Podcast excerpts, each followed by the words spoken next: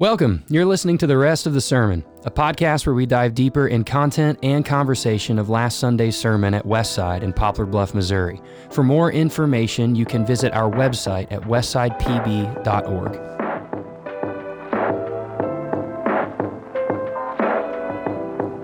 Welcome back. Welcome back to the rest of the sermon. I am Pastor Tyler here with Pastor Jason Jordan. How you doing, Jason? I'm doing good, buddy. How's everybody doing today? Uh, I hope everyone's doing well. If you could just say, if you could tell us how you're doing right now, we'll give you two seconds.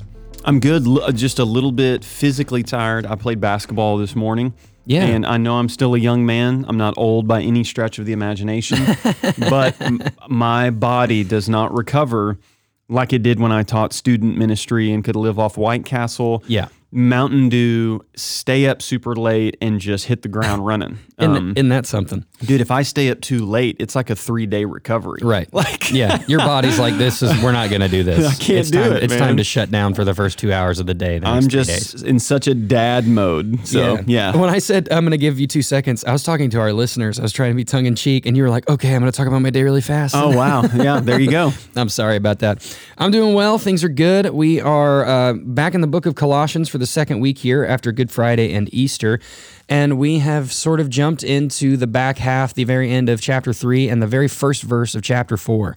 Um, and the title of your sermon this weekend was An Embassy for the Kingdom.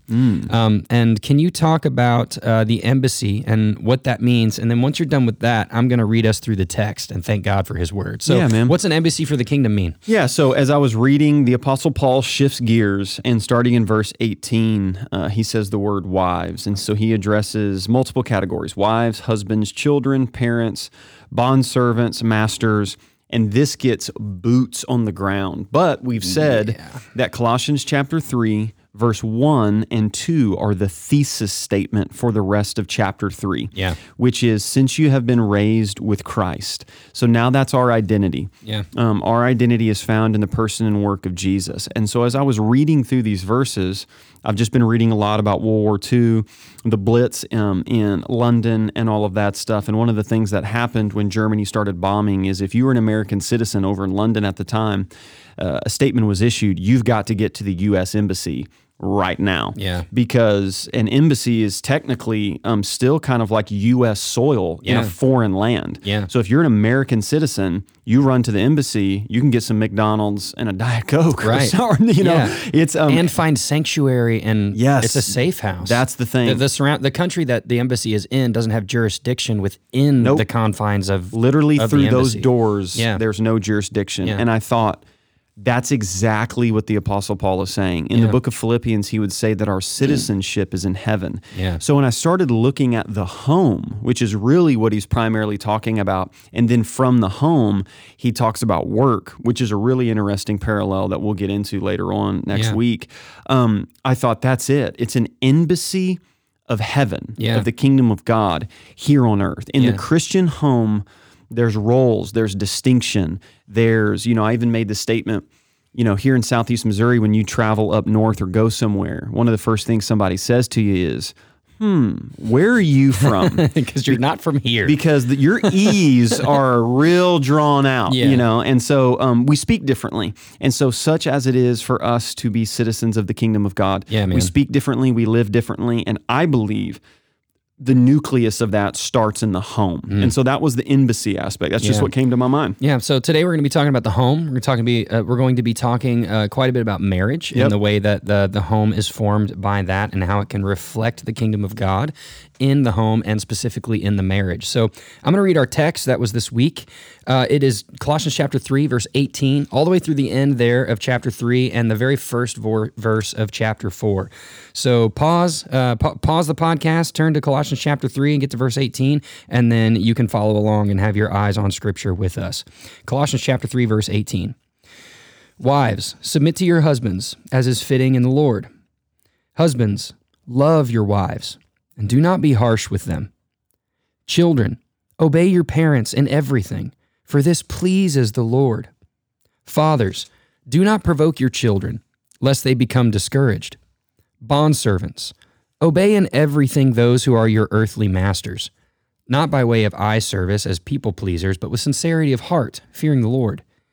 Whatever you do, work heartily as for the Lord and not for men, knowing that from the Lord you will receive the inheritance as your reward. Mm-hmm. You are serving the Lord Christ.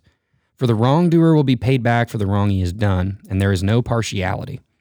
Masters, treat your bondservants justly and fairly, knowing that you also have a master in heaven.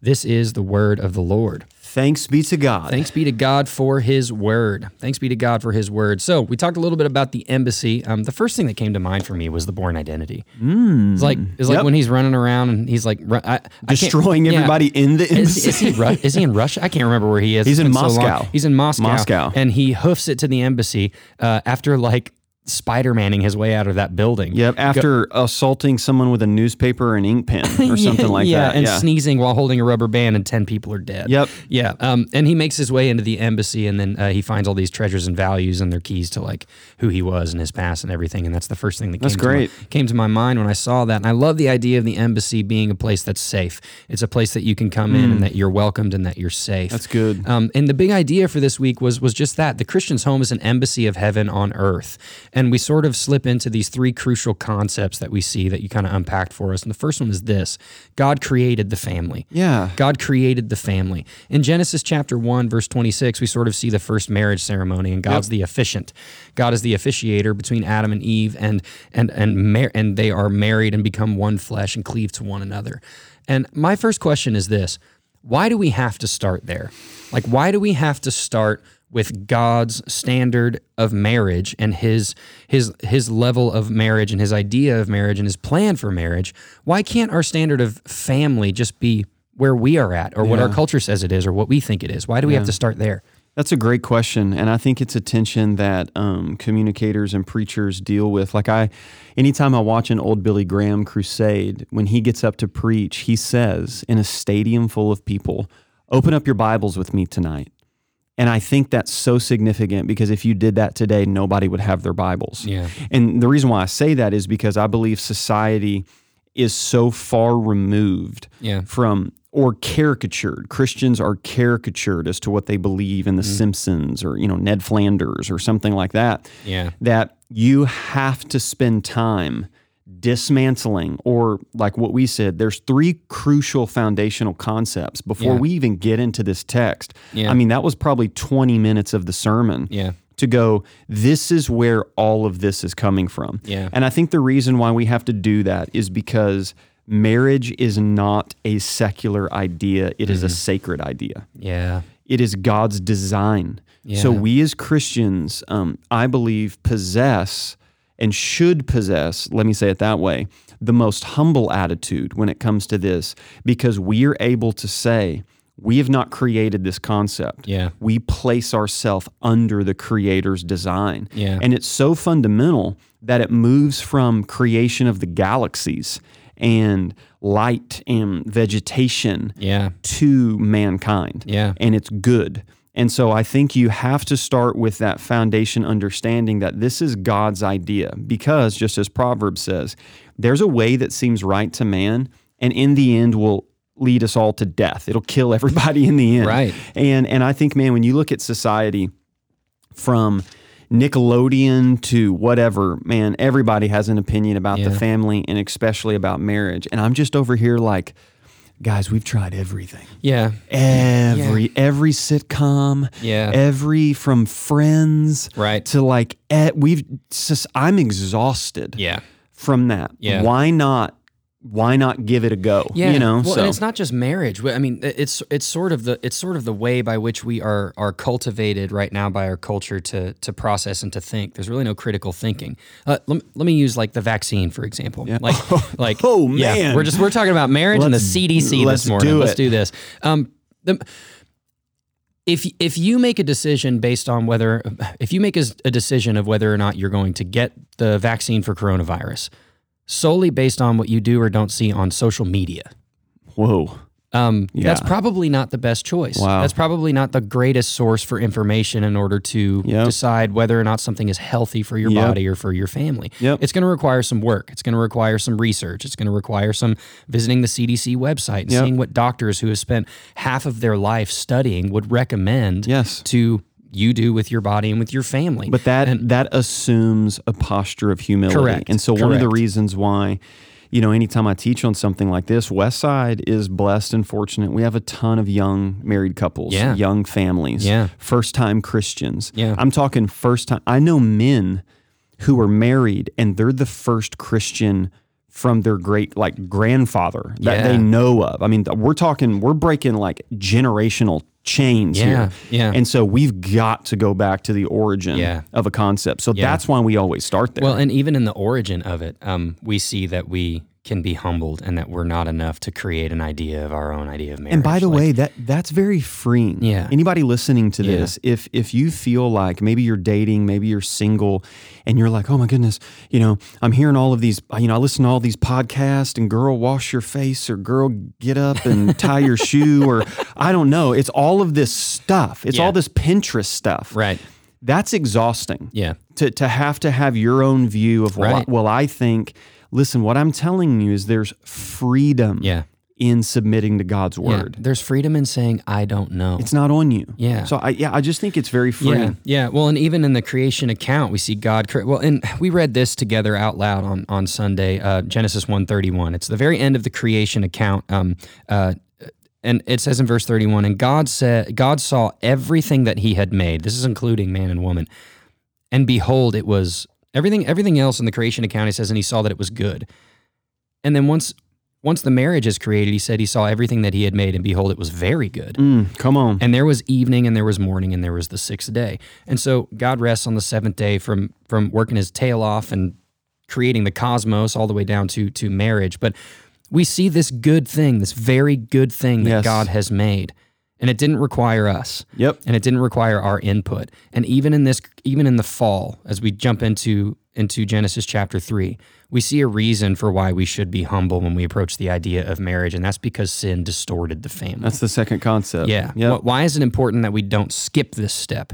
Because a, a lot of times we'll see an action like, oh, okay, like I need to correct my thinking. Then we'll jump right across the water surface line to like, okay, I need to have my own better idea of marriage. Why can't we? Why is it important that we plumb the depths Yeah. and go down to, oh, sin distorted the family? Yeah, Why well, do we need to acknowledge that? Why do we need, we need to understand sin's impact on the family? I can tell you that just from a reaction during the sermon. I said the home, according to the Apostle Paul in Ephesians and Colossians, is supposed to be a preview of heaven on earth. And people laughed. yeah.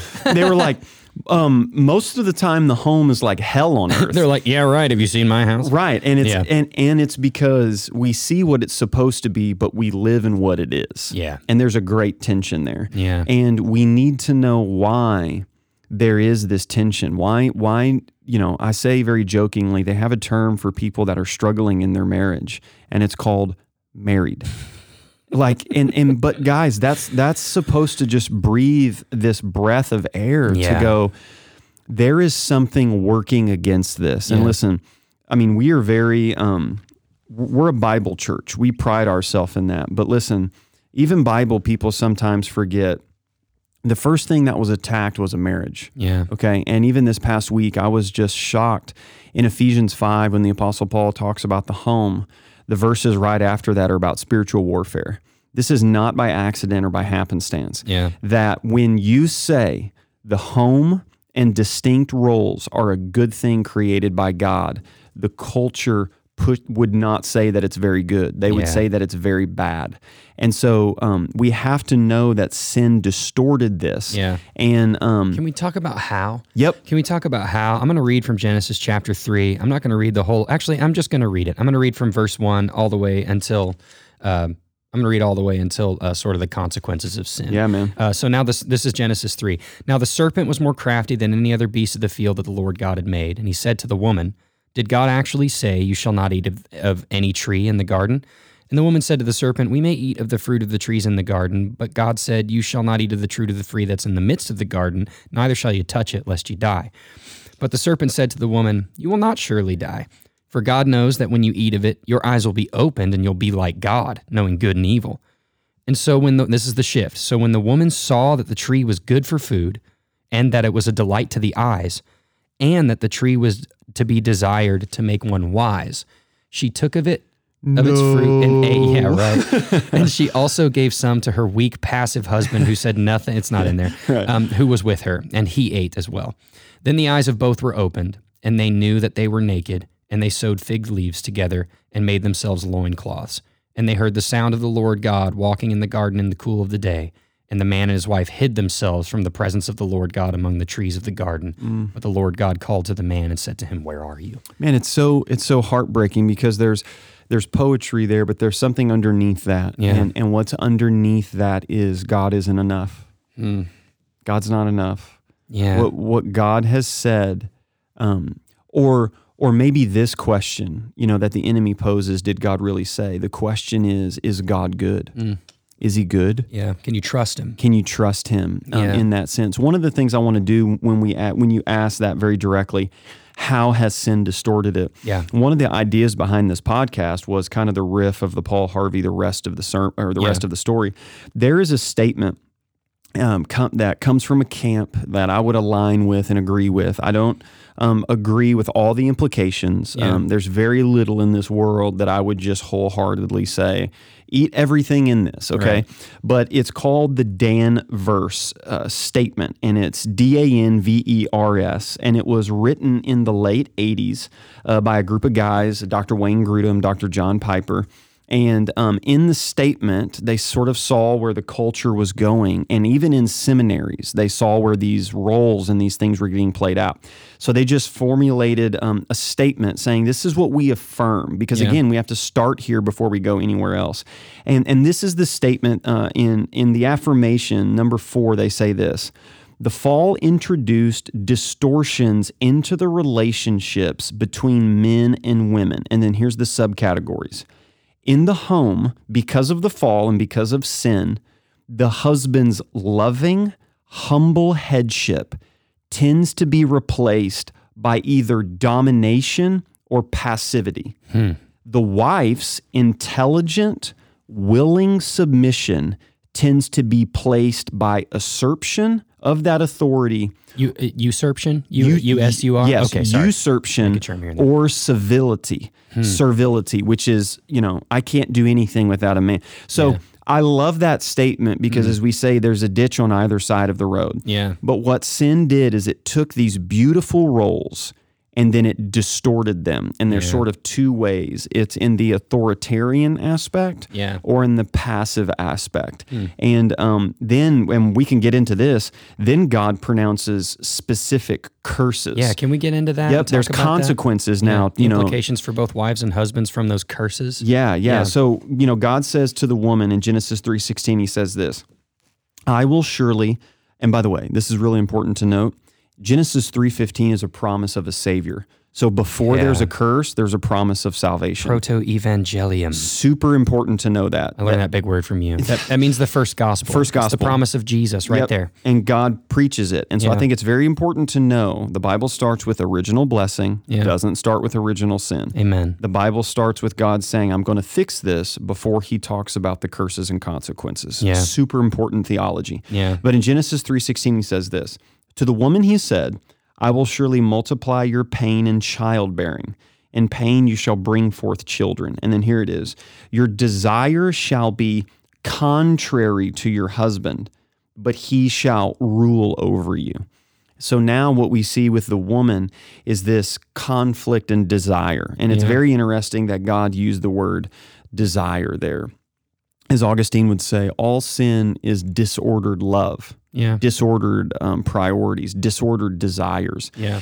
And so now the desire is I, I want a man, I want a husband, I want a safe environment, I want to be led, Yeah. but I don't trust that man Yeah. and I, I want to uh, you know usurp that authority that's Yeah. there and and to control this aspect of that and then to the man it's very interesting with Eve he directly relates it to childbearing and then to the relationship to the husband and then to Adam in Genesis 3:17 and 18 he says because you've listened to the voice of your wife and have eaten of the tree of which I commanded you the reason why God says that is to address the passivity of the man hmm. we see that Adam was there with Eve when Eve was talking to Satan. Yeah. And we just kind of said Sunday, hey, if you see your wife talking to Satan, you should interrupt that conversation. you should do something about that. Can I can I pause for a second? Yep. Because I think there's a distinction that should be made from verse 17. Um, because you have listened to the voice of your wife and have eaten of the tree of which I commanded you, you shouldn't eat, and then curses the ground.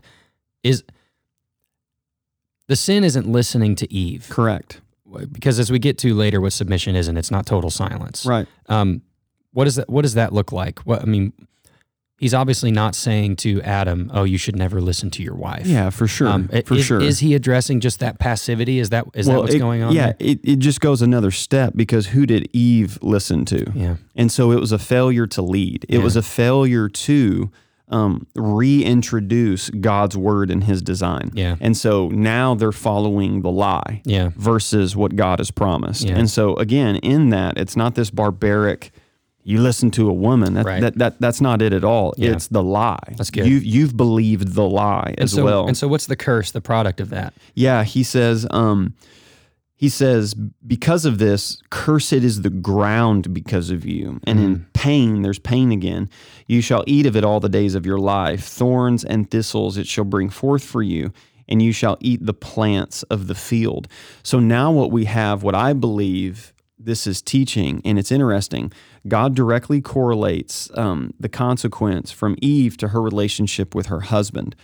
He does that with the man, but he says to the man, the ground's cursed now, and you're going to have to eat from it, but it's going to resist and it's going to fight back.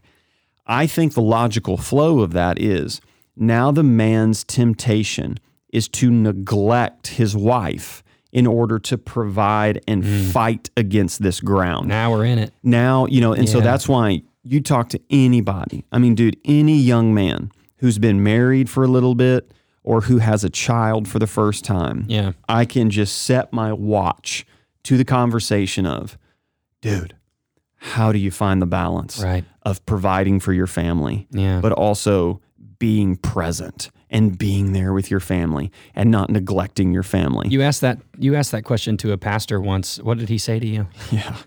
I asked that uh, to our listeners. We got to go down to the village church years ago and Pastor Matt Chandler and I like raised my hand in this Q and A and was like, "Hello, Pastor Matt. Um, I'm That's a, how- I'm a- how you said it. I'm a pastor at a church, and I'm also a young husband, and I know that you walk this path. Um, how do you find the balance of leading a church family, but at the same time being a husband at home and leading that family and finding that balance? And like midway through the question, his face turned into like a scowl. Like he just looked at me and then he paused for a while and he said, God made men to go to bed tired at night. If you're not going to bed tired, you're doing it wrong. Next question. And I was like, That's super affirming. oh, like, oh, you know, okay. You well, know, where's the wisdom in that though? Because we see, we Yep. see we see this work. I mean, in verse 19 it says, "By the sweat of your face, you're fighting Yeah. against this stuff to eat bread." Like, Yeah, the application of that is is that there's no perfect answer. Hmm. That there is no balance. I mean, I mean there there's rhythms. Yeah. There's rhythms, but listen, this is the groaning in Romans 8 yeah, that all of creation groans and longs for redemption. Guys, this is what we're waiting for Jesus to come back and fix. Yeah. And so, yes, that's why, you know, we jokingly say there's a term for people struggling in their marriage and it's married Yeah. because this is going to happen. Yeah. And so, again, there's a bit of freedom in that. Yeah. You know, to know like, okay, man, there's outside forces at play here. Yeah. There's a lot that's happening, but there's real consequences with it. So I think that's the way it plays out with the man and the woman when it comes. But then again, we see that Adam and Eve have children. yeah, And it's interesting. God creates everything. The only thing that human beings create is after the fall, and it produces death. Hmm. In Genesis 4, Cain and Abel. Yeah. Cain rose up against his brother Abel and killed him, Genesis 4 8. Yeah. So there's dysfunction already in the family. Yeah. And so, you know, th- that is what we're fighting against. God created the family. Yeah. Sin distorted the family, Yeah. but but there's still good news there. Yeah, it's Jesus restores the family. Yes. Um, there's a lot of bad news after the fall, um, but but we see that good news there. And, and I'm going to read verse 15 uh, in Genesis chapter 3. It says, I will put enmity between you and the woman, and between your offspring and her offspring. And he shall bruise your head, and you shall bruise his heel. Can we talk about that just for a minute? What that original promise is before we kind of jump into like the application of what uh, the perfect life of Jesus and the cross and the death and the burial and the resurrection how that restores the family. Yeah. Can we talk about verse 15 and what that what that promise is? Yeah. Um, unpack en- enmity and then uh, maybe even a little bit of a biology lesson for offspring and offspring and Yeah, for and sure. It's interesting that God says to Eve, offspring. It's the word seed, Yeah. and just biology. Women don't carry seed; men do. So, so Yeah. who's he talking to? Well, he also involves the enemy in that. And I love the way one pastor puts it: whatever God creates, Satan counterfeits. Hmm. So God has a kingdom.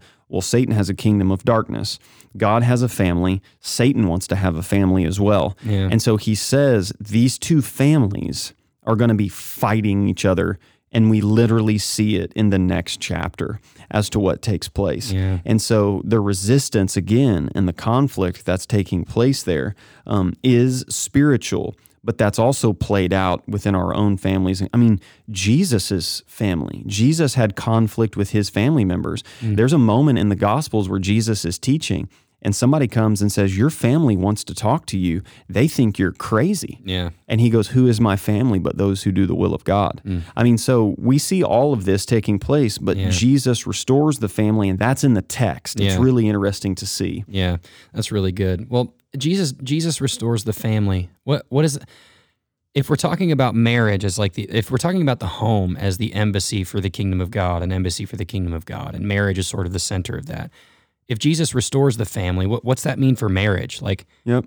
is there a marriage that's too far along or broken to be helped? Is there a marriage that's so perfect that it needs no help at all? Um, Yeah. what does it mean that Jesus restores the family? Yeah, man, that's a good question. I'm still call me naive or whatever it is. I've I've been pastoring long enough, I think, to know that there are some devastating things that can happen in a marriage. Um, we've taught on divorce and remarriage. That's on our website um, through the Sermon on the Mount. You, uh, Jesus Uncensored. You can go check that out. Maybe we can put the link of that in the show notes. Yeah. I do believe that the New Testament talks about some uh, divorce clauses in there, but still, I believe that God's intention uh, is for the marriage to work. And listen, I firmly believe that if Jesus Christ really died and he rose again on the third day, that nothing is so dead that it can't be resurrected. Yeah. And just like an embassy has an ambassador and a ruler, we see in the text the word Lord used seven times in these verses. Yeah. I mean, wives, fitting in the Lord, children, pleases the Lord, uh, bondservants, fearing the Lord, whatever you do for the Lord. I mean, it's Lord, Yeah. Lord, Lord, Master, Master, Lord, Lord. So, in how Jesus restores the family, is that Jesus is the head of the family. Mm. And you've got to understand that. How's that work?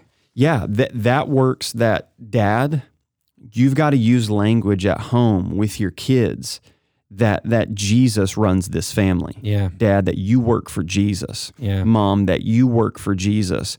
Kids, that when you obey, you're obeying ultimately Jesus. Yeah. And and that's who governs and and runs this. We're all in equal submission to Yeah. Christ first and foremost. Yeah, that's good. That's good. Well, and then we get to the boots on the ground applications of this right there at the beginning in Yep. verse 18. Um, and we're going to be talking about some stuff here that's difficult. Um, the Bible has all the answers. We don't. Right. Uh, and anything that we offer from our own lives is likely going to be uh, just something that we've learned either directly from the scriptures or from men who are older and wiser than us, Right. uh, or our own mistakes that Yep. we've made probably in the last 24 hours. So, Yep. so let's jump right into it. Um, the first application we move into is for wives, and that's right there in verse 18. Uh, and I watched and I watched you uh, read this and say this as your point, and then I saw you go, and then like gulp a little It's bit. the first point in the yeah, sermon, uh, you know? and it's yeah. and it's this: wives uh, submit. yep. Um, and I mean, we've said this over and over again. The word submit, uh, regardless of of who you are, male or female, husband or wife, that's a dirty word in 2021. especially in the American Western culture, Yeah. man. I mean, we have a, a big problem in in the American Western church. Yeah. That a lot of other contexts and a lot of other dignity and honor in the home Yeah. and this, that, and the other that a lot of cultures just don't Yeah. struggle with in that sense. Well, even back in the day, uh, last week you had mentioned about how the word humility in, in ancient Greek texts was always used in the negative term. until that- Christianity. Yeah, that hum- that humility was a bad thing because you showed your dominance and your power through force and strength. Humility was bad. Yeah, Rome didn't rule the world through humility. Right, correct. And and it's almost like we can identify with that today. Like you would think that humility would be a positive virtue in 2021, but just by hearing the word submit and the tension in the room, Yep. it's almost like that's still true today. At 100%. Um, that that humility is a bad word, just like submission. And and just a pastoral note here. If if if, if you're a believer listening to this and and and you're reading the Bible, let's say that, you know, you're in your Bible reading plan and you run across these verses, you know, on a Thursday morning, 6 a.m., cup of coffee, just reading your Bible, and and you feel that tension in your chest.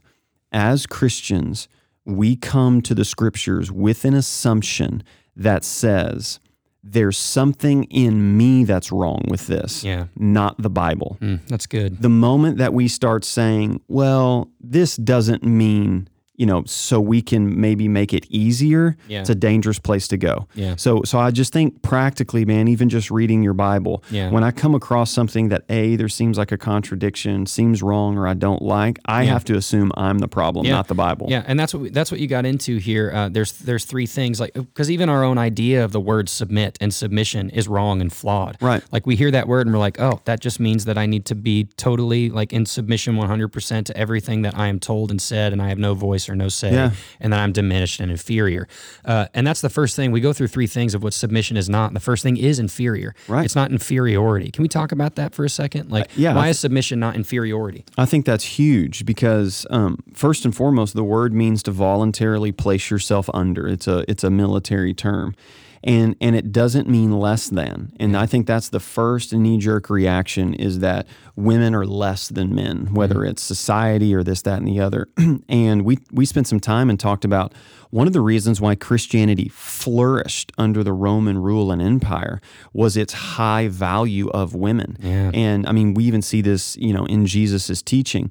But when we go back to Genesis, it says God created them male and female. He created them In his own image. in his own image. Now, now a lot of people go, well, that's just Genesis, that's poetry. Well, Jesus affirms that in Matthew chapter 16. Yeah. He says, as it was written, therefore a man should leave his father and mother, hold fast to his wife. He created them male and female. Jesus affirms Yeah. Genesis 1, 2, And and, the two 3. shall become one flesh. Yes. Yeah. So so the sentence that we said was, and this is a controversial statement. I understand this. People struggle with this. Yeah. Men and women are equal in value, but distinct in their roles Yeah. in marriage. That's sort of a definition of a, of a word that that we use, um, or that is used in terms of uh, men and women's roles. And and what is that word? Yeah, yeah. So so it's the word complementarian. Yeah. And you know, this is a newisher word about the late 80s, but it means not compliment and like we're giving each other, you know, high fives and wow, you look good today.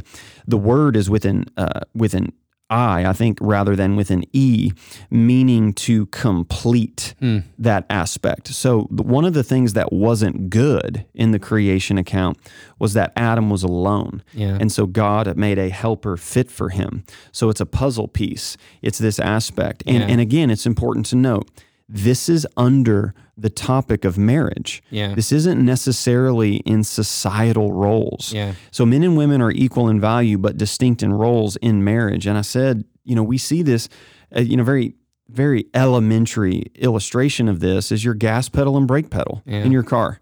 You need both of them for the vehicle to move forward. Yeah. They are equal in their value to make that vehicle move forward, but they are Yeah. distinct in their roles.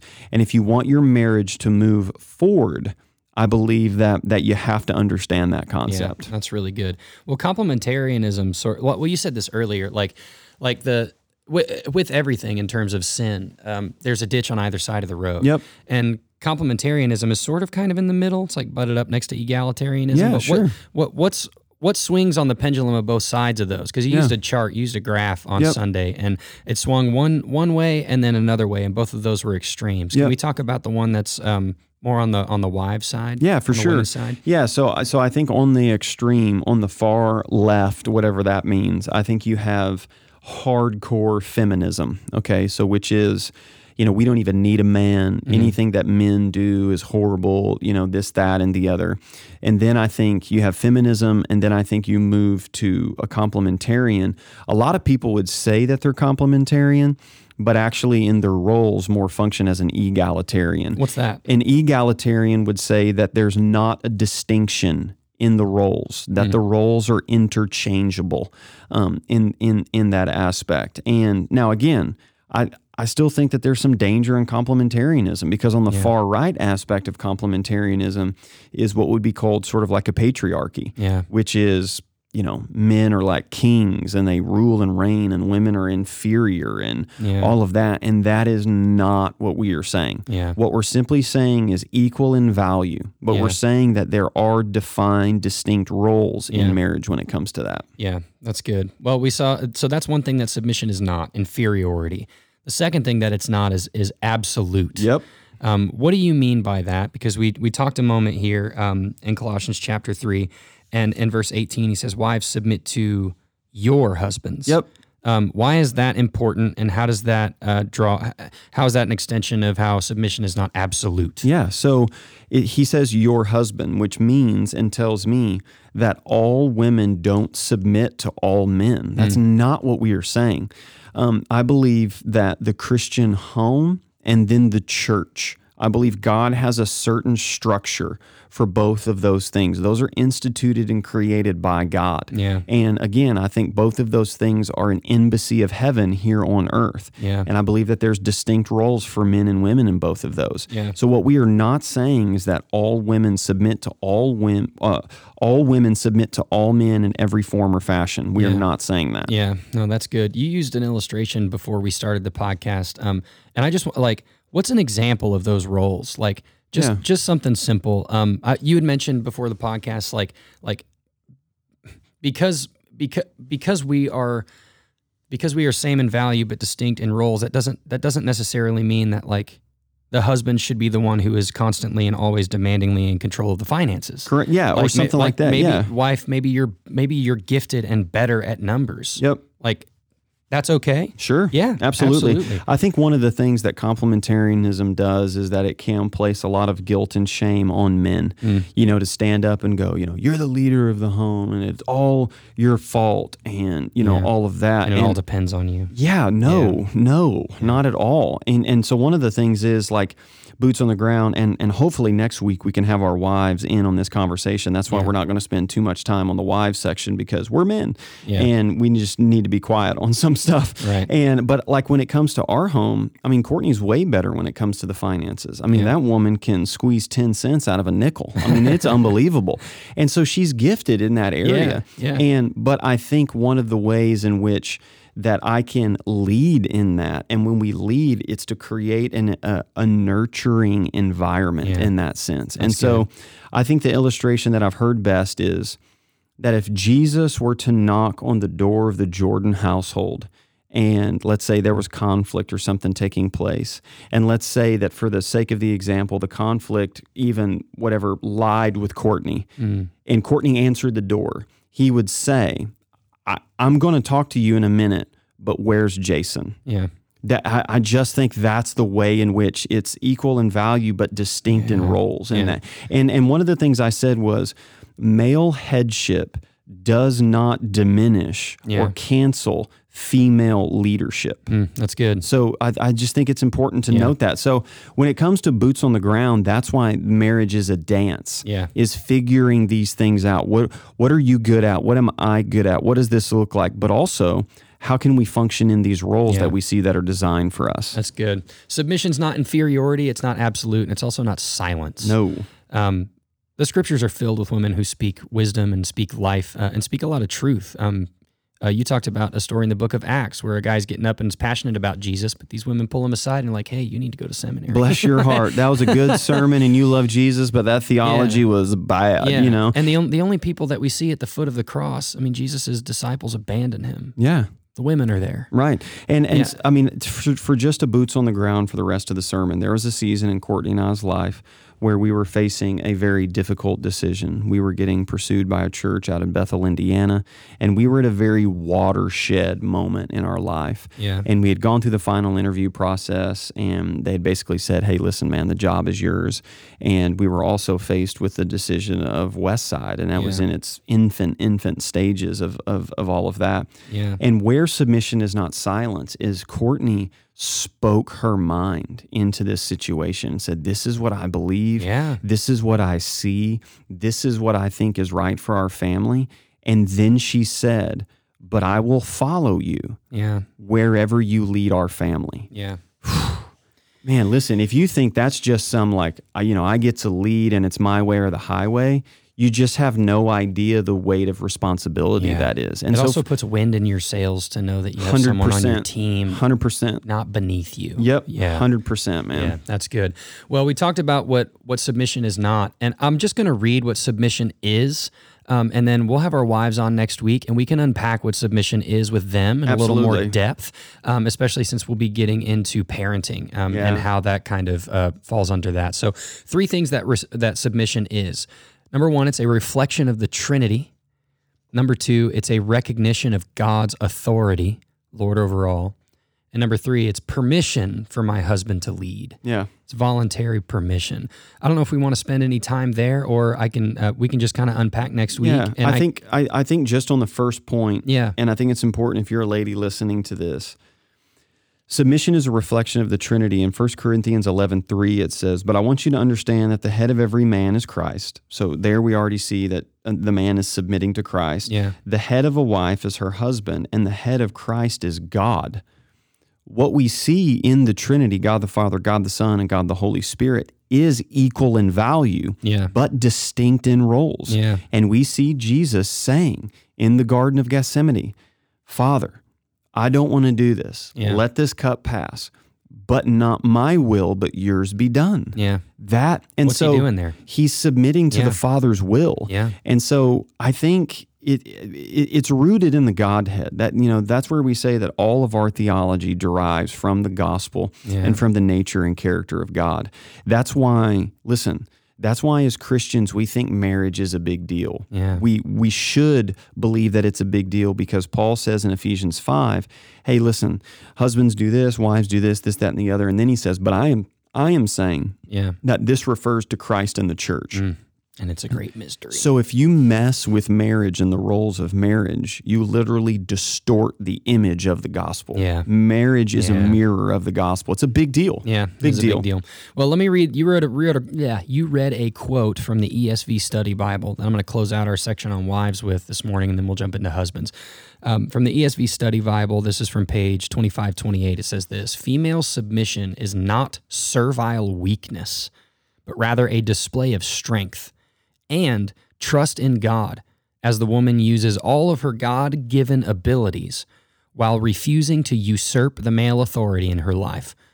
The fall greatly distorted the harmonious yet distinct way men and women were intended to function together, and God's people are called to show the world how men and women are meant to relate in mutually beneficial ways for the glory of God. It's so much bigger than just your roles. Yeah. I mean, literally, and I think it's important for couples to know this your marriage is God's mission field. Yeah. for your unsaved friends and for people to look at that and to see that God has designed things and that there's an order there. Your marriage is a mission for God. Yeah, that's good. That's good. Well, we'll pick up on those what submission is with our wives next week. Hopefully, we can get schedules worked out and have them on next week. Talk about that and talk about parenting. Let's move into husbands. Let's move in on the men. Yep. Right there, it's the very next verse in verse 19. He says, Husbands, love your wives and do not be harsh with them. And the point was simply this Husbands, love Yep. love your wives. Um, the word that Paul uses there is is the word agapo or aga- agape, Yeah. uh, which is to love, and it's the word that that God uses uh, for God's love towards us. Yep. Why is that definition of love more important than some of the other translations in the Greek in terms of love? Um, and how is that important for us? Yeah, I mean, there's there's a number of words in the language for love. There's phileo, brotherly love, and then there's sort of erotic um, love. But this love in the scriptures is always used as God being the origin, and then to His people as to who He loves. Yeah. And we just talked about, guys. Listen, our society is in love with love. Yeah. I mean, love is the ultimate idol. Yeah. It's and nobody defines it. It's Yeah. just feelings based. It's either Cupid or it's Nicholas Sparks or it's all of this stuff. And subconsciously, what we end up doing is bleeding these expectations into our marriage. Yeah. But the gospel has to define what love is for Yeah. us. And we said love is the mm. self sacrificing commitment to seek the best for your spouse. That's what love is. That's good. It's self-sacrificing. No Yeah. greater love uh, than a man has than this. Than he lay down his life for his friends. Yeah. We see Jesus do this. Yeah. And it's a commitment.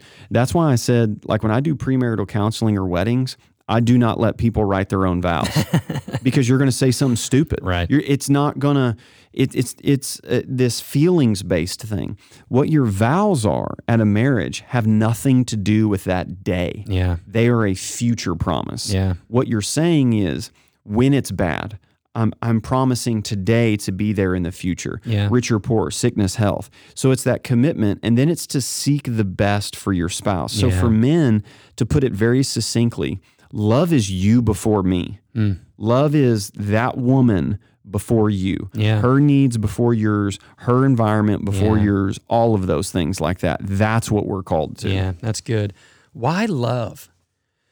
Like, I was thinking about this this week. I was thinking about it yesterday in prep for this. Like, why didn't Paul say, like, wives submit to your husbands and, and husbands, like, provide for your wife, Serve your wife. Yeah, provide for your wife. Make your wife happy. Yep. Because a happy wife makes a happy life. Like, Right. Like, why is it love? Why love your wives? What is it about fallen man that makes it the thing that we struggle with the most Yep. to love our wives? because love is the only thing that can change somebody's heart. Mm-hmm. It is the thing, as Paul said a few verses earlier, that binds everything together. Yeah. If your service, if your provision, if Yeah. all of that is motivated in anything else than a self sacrificing commitment to seek the best for your spouse, Yeah. it will always end up selfish Yeah. um, which is what he then says in the later part of the verse, which is really, really interesting as to why he says that. Yeah. Well, you quoted C.S. Lewis, um, and Yeah. th- this is more like, Man, yeah, if you if you want to have a good sermon about marriage, you get C.S. Lewis to talk to the men in the room. yeah, Um, and it's it's more guided alongside like the role of the man, um, in the role of the husband. I'm going to read the quote: "The husband is the head of the wife, just insofar as he is to her what Christ is to the church." And read on, and gave his life for her. Mm-hmm. This headship, then, is most fully embodied not in the husband we should wish to be, but in the man whose marriage is most like a crucifixion, whose wife receives the most and gives the least. beautiful. Man, that is it. Those are right some there. very, very heavy words and are sort of like a slap in the face to what we default to. right. Um, man, if you're out there, I can't. I, I, I-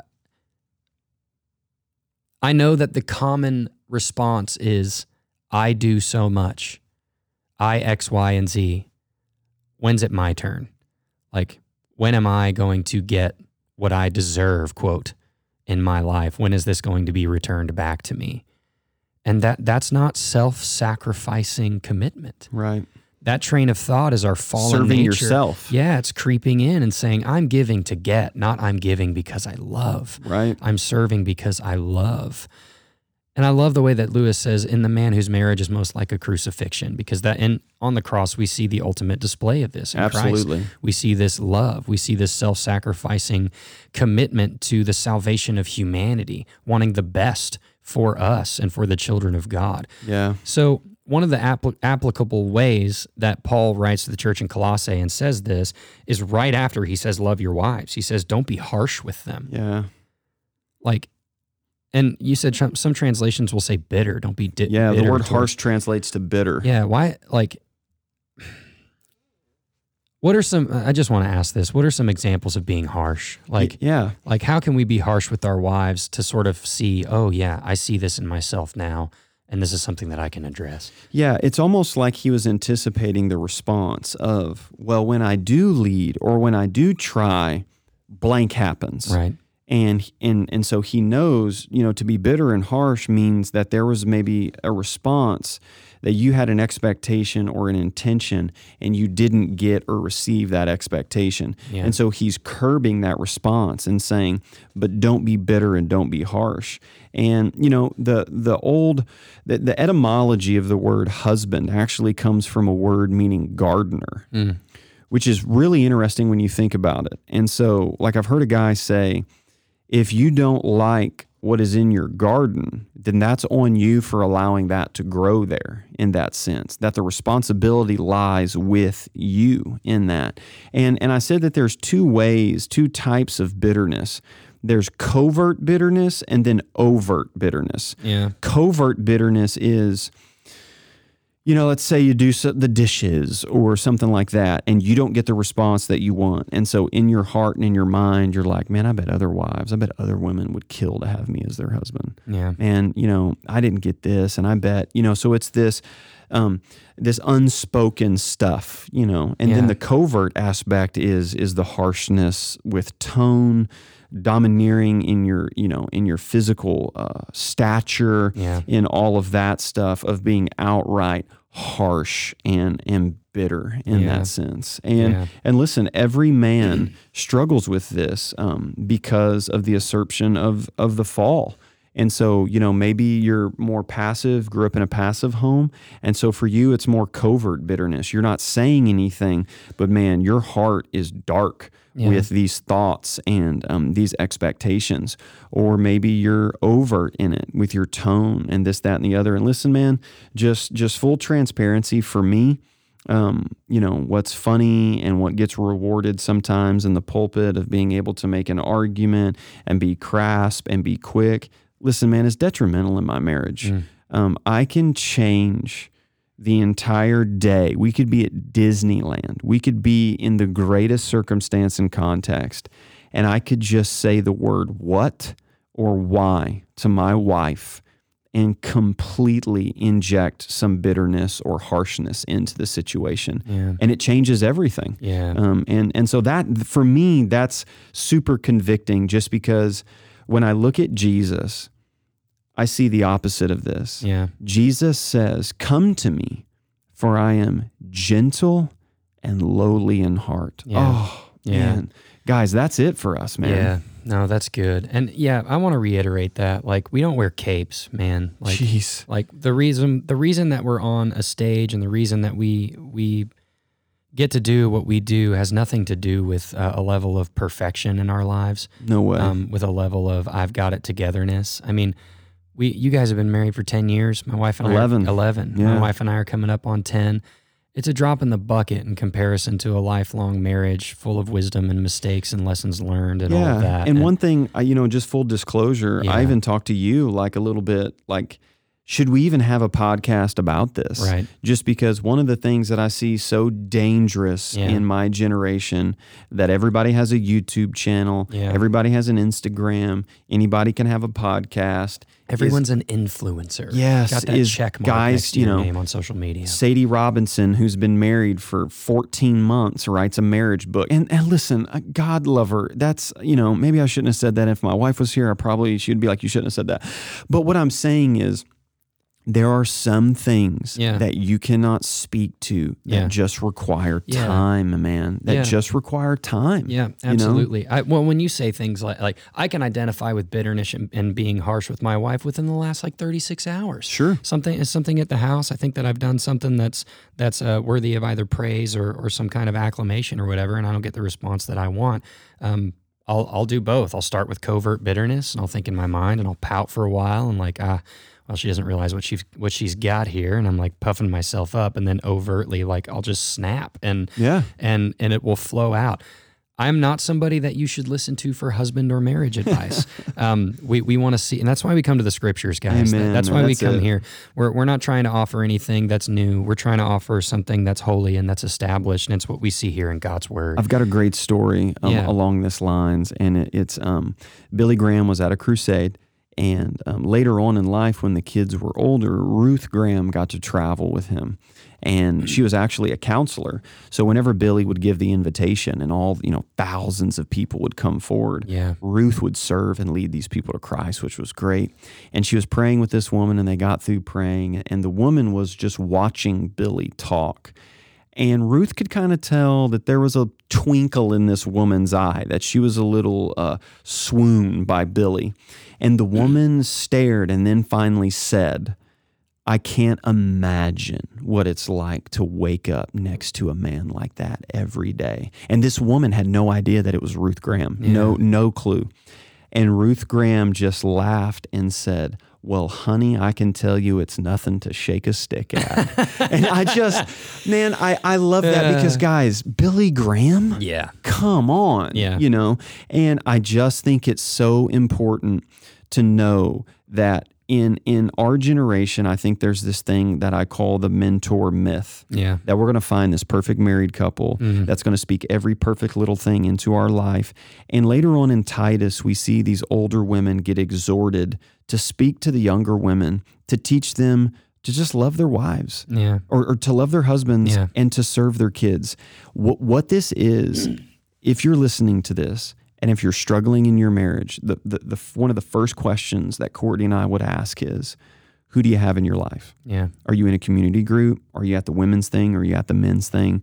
Who do you have in your life? And then secondly, is there an older couple that you can just have dinner with Yeah. or just speak or just go into their home Yeah. or just I mean it's it's just to watch as the apostle Paul Yeah. says, imitate me as I imitate Christ. Yeah, and so I, good. I just wanted to say that because I think it's super important that we're coming from a place of we are standing Yeah. underneath the cross saying there's room. We're not standing above the cross saying this is the way. Right. You know, and that, That's that's, just different. Well, I love the mentor myth because, like, you can't, you can't. I'm just going to encourage you now. Like, if you're looking for somebody that's going to be immediately accessible in your life, that's going to look across the table from you and say, "I'm proud of you. I love you," like a dad or like a mom, or like I have all of this wisdom to offer you, and I have not broken any of what I can you would fix it all real- for you. Yeah, or or even the standard, like, oh, those people don't have any major issues going on in their life. Right. So they, like that person doesn't exist. Yep. You're going to find a married couple who's been married for 40, 50, 50 years that that have made some major mistakes and may not be even perfect now. But the point is not finding the perfect couple. The, we've already been given the perfect person. That's Jesus Christ. Amen. And we've been given the perfect word, and that's God's word. And we need people who have lived in this thing longer than us. And so so find those people, whether they meet your standards or not. Yep. Find those people and get in community with them. Courtney them. and I have on multiple occasions, there are two older couples in the church, and Courtney and I have sat down with them, aired our grievances about each other, and those men looked at me and said, Bro, you need to get your stuff together. Mm. And those older women looked at Courtney and said, Young lady, you need to sit down in this area. And then they exhorted us and they loved us. Yeah. And I mean, even simple things that when the meeting was over, I, th- just this dear guy that I love so much said, All right, stand up, hold hands, look each other in the eye, tell them that you love them and why, and then we're going to pray. I mean, like, Yeah. dude, we need this stuff. Yeah. Like, big time, man. Yeah, and so good. this is the only way it's going to work Yeah, that way. That's good. Well, we're wrapping up here. I've got a few more questions. I want to ask a question about covert and overt bitterness. What are the dangers of bitterness in marriage and where can that lead to? Ooh, yeah, man. So what's interesting is later on in Hebrews, we see bitterness um, leads to unforgiveness. Always, that's the next step. So, so if you are living in a place of bitterness, the next zip code next to that is unforgiveness. Yeah. Interesting in Hebrews, and I can't think of the reference off the top of my head. The very next verse, when it talks about the root of bitterness, talks about sexual immorality. Mm. So, if we follow the line logically, I would say 99.9% of the time in marriage, when sexual infidelity takes place, once you spend time unpacking that, it leads all the way back to somebody feeling like, well, I wasn't getting this. Yeah. And he wasn't saying this to me, or she wasn't doing this for me. And then I went searching for it. Mm. And then I used my bitterness as justification for my actions to go to something like this. Yeah. Listen, that's why the Apostle Paul says, don't let the sun go down on your anger. Yeah. That's got to be resolved immediately. Yeah. So I, I know everybody thinks they're the exception, but if, if if you right now listening to this are in a place of bitterness in your marriage, Yeah. um, that's got to get resolved Yeah. because it's so dangerous as to what proceeds next. Yeah, Matthew 18 offers a good way for conflict resolution within the church, even among spouses. Yep. Like go go to your wife or your husband first. and Just be honest. Yes. Hey, I'm bitter about this. Help me with this. You know what counselors say all the time? Counselors and psychiatrists say all the time people come to them and tell them what they should be saying to the other person. Mm. And all the counselor does is go, Hey, I understand what you just said. Why Yeah. don't you go tell Bill that? Yeah. you know what I mean? So, absolutely, yes. That's good. Yeah. That's really good. So the Christian's home is an embassy of heaven on earth. Um, just a couple final questions. Uh, what should we do if we're already bitter? Like, Mm. if you're already there, you're already bitter. Can anything heal bitterness? Um, what's a good step? I know we can go like m- maybe you've gone to your spouse and said I'm bitter, and and you're really not seeing any sort of fruit or product from that. Um, what, basically, where can a married couple go if they think they need help, like reconciling or communicating? Yeah, absolutely. That's a great question. I think if you find yourself in a place of bitterness, um, and and especially men, I want to speak to the men because that's what the Apostle Paul is doing here. Yeah, You need to um, you need to run to community for help. you need to talk to your community group leader, your table leader at your men's thing. You have got to confess that and get Yeah. that out in the open. There is something powerful about when you bring that into the light. I have a very very dear friend and and he would he's given me permission to share this story, but just probably one of the godliest men that I know um, found himself in infidelity um, on his part in the role, and he would say that it's because it was from a place of bitterness, and he didn't talk to anybody about it. He just kept justifying it, justifying it, justifying it, building his case until he built up enough bitter motivation um, to execute and go somewhere else for his needs.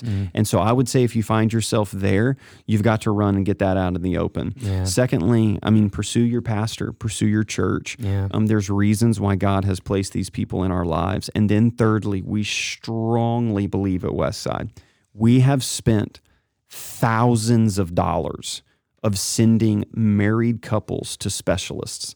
Listen, your pastor, though he does preach a sermon and spend some time studying things, and maybe there was a connection in the sermon, and you felt like, man, he's speaking directly to me. First off, that's the Holy Spirit. That's not that man.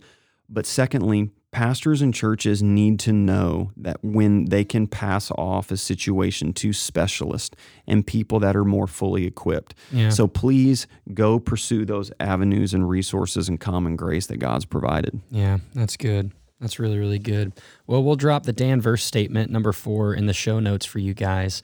Um, and then we'll tag in as well the the message from the series Jesus Uncensored on marriage. Yeah. Um, and then next week we will strive to have our wives on to For sort sure. of do a part two on marriage here and, and cover uh, a little more in depth uh, submit and love um, and what that looks like in our lives as we tackle the idea of parenting as well. I also week. want to say there's Yeah. two um, really, really great resources that go hand in hand. If you're listening to this and you're like, what can we do to strengthen our marriage spiritually? Yeah. Um, there's a book by Tim and Kathy Keller um, called The Meaning of Marriage. It defines these roles. I mean, this is highly influential. A ton of the stuff, anytime I use to preach and teach, comes from that. But they also have um, a 365 day little devotional for husbands and wives that go along with the book. So each morning, it's just a few verses. It's an insight from either Tim or Kathy, and then a prayer that you can pray together as Yeah. a husband and a wife. and good. so the meaning of marriage, I would highly, highly, highly recommend that. Yeah, that's really good. Really good. Well, we're right at an hour. Um, I am going to read a closing verse and then give some info on us. This is from our text last week, um, and it's so applicable. It's from Colossians 3, verse 12. I'm sorry, from two weeks ago. Put on then, as God's chosen ones, holy and beloved, compassionate hearts, kindness, humility, meekness, and patience, bearing with one another, and if one has a complaint against another, forgiving each other. As the Lord has forgiven you, so you must also forgive. And above all these, put on love, mm. which binds everything together Yeah. in perfect harmony. Amen. Love is what holds it all together, and we are shown that love by God in Jesus Christ on Yep. the cross and in the empty grave.